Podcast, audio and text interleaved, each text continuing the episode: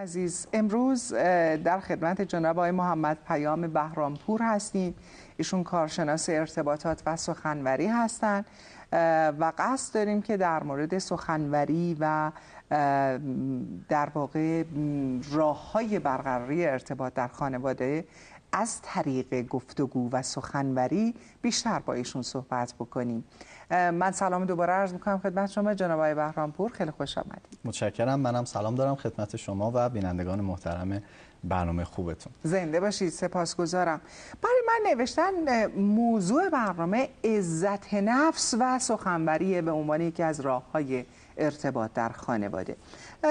ممکنه خواهش بکنم اول به ما بگید که ربط این دوتا به هم دیگه چیه؟ بله متشکرم. از سوال خیلی قشنگ و عالی. ببینید عزت نفس سلامته. بله. منتها سلامت روح ما هست. بله. ما مثلا وقتی می‌خوایم تو یک مسابقه شرکت کنیم مسابقه ورزشی مسلما اول سلامت جسمی ما رو چک می‌کنن بعدا میرن مهارت رو میسنجن. و عزت نفس هم سلامت روح ما هست. بله. و مثل اعتماد به نفس نیست. اعتماد به نفس اگر از یه حدی بیشتر باشه دیگه خب بده. حالت خوبی نداره و میگن اعتماد به نفسش دیگه خیلی زیاده. بله. اما عزت نفس مثل سلامت میمونه. اصلا ما سلامتی زیاد نداریم. هر چقدر بیشتر باشه خدا رو شکر بهتر هست. عزت نفس یعنی که من خودم ارزشمند بدونم و همه دنیای اطرافم هم ارزشمند بدونم بله. یعنی دوست دارم خودم موفق شم خودم خوشبخت باشم و خوشبختی رو برای همه بدونم این همه مخصوص آدم ها هم فقط نیست, نیست. حتی حیوانات حتی درخت ها هر چیزی که تو محیط اطراف هست رو بهش احترام بذارم و دوست داشته باشم که اونها هم خوشبخت باشن و حالا حداقل بگیم که آسیبی نرسونیم بهشون حداقل بله. خب بنابراین لازمه یک ارتباط خوب تو خانواده اینه که ما این دیدگاه رو داشته باشیم. یعنی عزت نفسمون باید درست باشه. بله. عزت نفس وقتی که بالا یا پایین باشه یک سری رفتارهایی رو در پی داره. و اگر رفتارهامون رو تغییر بدیم عزت نفسمون هم کم و زیاد میشه. یعنی چیز دو طرف است. مثلا اگر من عزت نفسم بالا باشه به جای اینکه بیشتر انتقاد کنم از شما بیشتر تعریف می‌کنم از همه بیشتر تعریف می‌کنم. از خودم حتی بیشتر بله. تعریف می‌کنم تا اینکه از همه بد بگم از خودم بد بگم از دیگران. از اون طرف اگر سعی کنم از دیگران خوب بگم و همش انتقاد نکنم عزت نفسم میره بالا. یعنی یه چیز دو طرفه هست. بله, بله. من یک مثال بزنم. یک لیوان آبی زمین هست. یه بچه داره تو خانواده میدوه پاش می‌خوره به لیوان آب. و یه نفر از اون داد می‌زنه بچه مگه کوری؟ حالا همون آدم خودش میاد پاش می‌خوره به اون لیوان. چی میگه؟ میگه کی این لیوان اینجا گذاشته بود؟ زنده باد دقیقا همینطوره. ببینید یک اتفاق دقیقا لیوان همونجاست که اومده پاش خورده. دفعه اول مقصر اون کسی که پاش خورده دفعه دوم مقصر اون کسیه که اینو گذاشته اونجا. این یه نمونه از عزت نفسه که ما بله. مسئولیت کارهامون رو نمیپذیریم. پس خیلی مهمه که نگرشمون چگونه است؟ دقیقا همینطور. عزت نفس میشه به نوعی گفت نگرش ما هست که تبدیل میشه به رفتار ما. بله بسیار عالی. خیلی ممنونم. خب حالا سخنوری به معنی در واقع عامش بله. سخنوری اگر که قرار باشه که به عنوان یک رفتاری که در عزت نفس ما تاثیر داره در خانواده ها چگونه می‌تونه در واقع این عزت نفس رو بالا ببره و در فقط میشه گفت که با همین تعریف کردن ها ما می‌تونیم به این اندازه از عزت نفس برسیم؟ خیر فقط این نیست. خیلی گسترده تر ولی یکی از قوی ترین هاش حسنجویی یا همین تعریف کردن هست. من یه خورده راجع به این تعریف کردن صحبت کنم بعد بریم سراغ اجزای دیگه و راجع به چیزهای دیگه صحبت بکنیم. پارامترهای دیگه عزت نفس. بفرمایید. ببینید در روز ما چند بار از دیگران انتقاد می‌کنیم هممون. و چند بار به ما انتقاد میشه.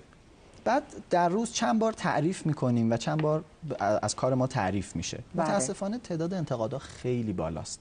و اون کار خوب اون کار درست خیلی کم دیده میشه. و خب این اتفاق خیلی اتفاق خوبی نیست. نشون میده که گویا یه سطحی از جامعه باید بیشتر روی عزت نفسشون کار کنن تا این رو ارتباط بدن. نمی‌تونم واقعا اینو بگم که تو هر جامعه چطوره چون اونقدر دقیق نبودم بخوام بگم اینجا اینطوریه اونجا اونطوریه. البته خب... ما می‌دونیم که تو جامعه ما این شکلی هست. متاسفانه اینو می‌دونیم. بله. و حالا جاهای دیگه کمتر زیادتر داره. خیلی وابسته به این هستش که توی دوران کودکی و توی مدرسه چه آموزش هایی داده شده. بله. توی مدرسه به معلم گفتن از بچه ها تعریف و تمجید کنید یا اینکه معلم بچه ها رو دعوا می‌کنه بیشتر. چون این بچه ها کارشون الگو برداری هست. یعنی این عامل بسیار بسیار مهمه. یا توی خانواده. ما نگاه می‌کنیم یک کودکی میاد یه نقاشی می‌کشه. دو تا رفتار داریم از یک پدر یا مادر. یکی میاد تعریف می‌کنه آفرین چقدر کار خوبی کردی چقدر قشنگ کشیدی. یکی دیگه این درخته. خب دو تا اثر داره رو اون بچه. اون عزت نفس کم میشه چون احساس می‌کنه ارزشمند نیست چون احساس می‌کنه کار درستی رو انجام نداده. درسته. یک رفتاره با دو تا نتیجه. بله. یه مثال دیگه متاسفانه خیلی متداول شده. الان توی خونه که میریم توی آیتم قبلی برنامه هم گفته شد که خب سرمون تو موبایل هست. یه بچه میاد و میگه که نقاشیم قشنگه. خب من پدر حوصله ندارم. جواب بدم. آره آره خیلی قشنگه. و میرم دوباره سراغ موبایلم. متاسفانه چیزیه که یه خورده می‌کنی اون بچه خیلی متوجه نشده. متاسفانه این حس رو داریم. و اون اتفاق بعد که شما خیلی به زیبایی بیان کردین این هستش که اون بچه خداگاه و ناخداگاهش متوجه این موضوع میشه که من ارزشمند نیستم. و بعد میریم جلو 20 سال آینده. می‌بینیم که اون بچه به خاطر اینکه احساس ارزشمندی بکنه به هر درخواستی میگه بله.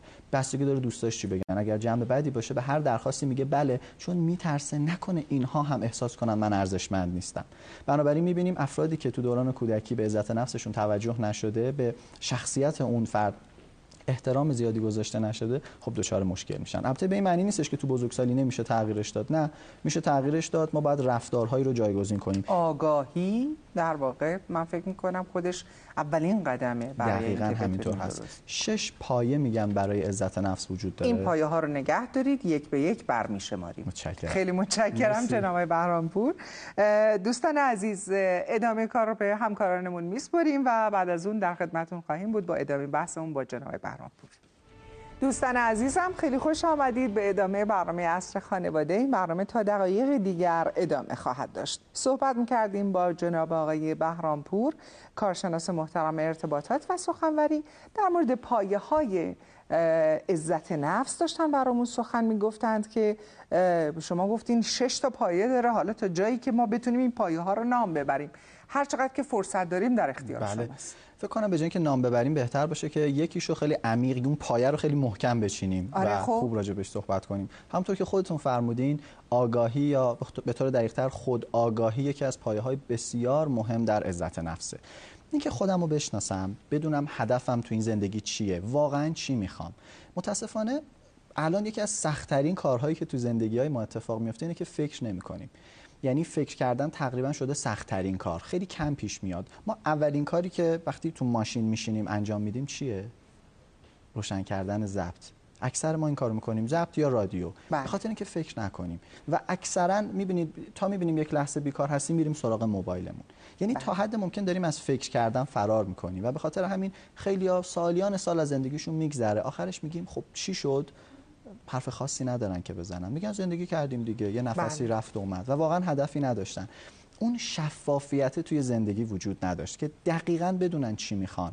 می‌خوان چه خدمتی به خودشون بکنن چه خدمتی به دیگران بکنن و اون روزی که باید دنیا رو ترک کنن چه اتفاقی میفته. خب می‌دونیم فکر می‌کنم یه چی از عددی خودشون به جا گذاشتن؟ دقیقا همینطوره.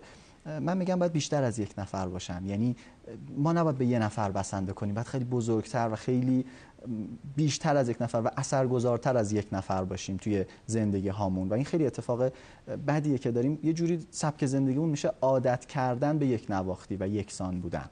و اینکه ببینیم بقیه چی کار می‌کنن ما هم همون کارا رو انجام بدیم و خیلی نرمال زندگی کنیم زندگی بدون دغدغه. خب این خیلی درست نیست چون خودمون قاعدتا خوب نشناختیم و خب اثری نداریم. فکر می‌کنم 80 میلیارد نفر اگر اشتباه نکنم الان زیر خاک هستن. آها بله من فکر کردم نه، هشتاد- رو کره بله، زمین نه روی نیستن. زمین نیستن. و چند نفرشون رو ما می‌شناسیم؟ چند نفرشون اثری داشتن؟ حالا شناخته شدن مهم نیست. یه موقع نامی به جا میمونه یه موقع اثری به جا میمونه. بله. چند نفرشون بودن که اثری به جا گذاشتن؟ تعدادشون خیلی کمه. به خاطر اینکه اکثرا شفافیت نداشتن به خودشون که چی می‌خوان از این دنیا و می‌خوان چه اثری از خودشون به جا بذارن. این خود آگاهی خیلی مهمه. وقتی خود آگاهی باشه خودمون ارزشمند بدونیم. دیگه نمیایم تو هر چیزی خودمون رو با دیگران مقایسه کنیم. متاسفانه مقایسه خیلی زیاد شده. ما داریم پولمون رو با یکی مقایسه می‌کنیم زندگیمون رو با یکی اعضای خانوادهمون رو با یک کس دیگه و این مقایسه ها خیلی غیر استاندارده و یه خورده تصورات عجیب غریبی داره بر ما می‌ذاره و عملا نارضایتی خیلی زیاد میشه. به خاطر همین نه خودمون رو دوست داریم نه اطرافیانمون رو. بنابراین باید مراقب مقایسه کردن باشیم. این مقایسه کردن اثرات فوق العاده بدی داره. مثل اینکه همین اعضای خانواده دیگه احساس می‌کنن دوست داشتنی نیستن و ما دوستشون نداریم. یا مثال دیگری که وجود داره بحث قضاوت کردن هست. اینکه راحت به خودمون اجازه میدیم سریعا از روی رفتار یک آدم قضاوت کنیم. اتفاقی که خود من ناراحت می‌کنه اینه تا یه کسی رو می‌بینیم که سن کمی داره یه ماشین خوبی سوار شده سریع قضاوت می‌کنیم. این پولش رو از کجا به دست آورده؟ در صورتی که باید اجازه نداریم اصلا قضاوت کنیم. نه تو دین ما هست نه به لحاظ اخلاقی درسته نه به لحاظ منطقی. اگر اطلاعات داشتیم خب بازم به ما ربطی نداره. ما کارهای مهمتری تو زندگی داریم. ولی اکثرا کارمون شده اینکه قضاوت کنیم که این آدم خوبیه این آدم بدیه. در صورتی که یکاش یاد بگیریم هر روز اخبار رو که نگاه می‌کنیم همون قدم وقت بذاریم و خودمون رو بررسی کنیم تحلیل کنیم ببینیم که شما چه آدمی خیلی قشنگی بود. خیلی جمله قشنگی بود. ولی کار سختیه. کار سختیه. قبول دارم. ممنونم از جناب آقای بهرامپور. امیدوارم که حتما بتونیم با شما این گفتگوها رو ادامه بدیم و به جاهای خوبی هم برسیم. به هر حال همونطور که اوایل برنامه خدمتتون عرض کردم باید دنیا رو کمی بهتر از اون چیزی که تحویل گرفتیم تحویل بدیم. حیفه که فقط به خودمون نگاه بکنیم به اطرافمون نگاه بکنیم. شاید یه فرزند خوب تحویل جامعه بدیم شاید یه طرز تفکر خوب تحویل جامعه بدیم شاید یه کمی شرایط اجتماعی رو بهتر بکنیم و فقط کافیه که یه ذره یک نفر بهتر بتونه نفس بکشه. به اتفاق جناب آقای بهرامپور از شما خداحافظی می‌کنم تا عصر فردا. خداحافظ. بخار زندگی کن. دائم خدا هوا تو داره زندگی کن. لبخند تو کن تو قلب خونه. اونی که دوستش داری و یادت بمونه. با ریتم دنیا کوک باشا زندگی به درد و غم مشکوک باش و زندگی کن.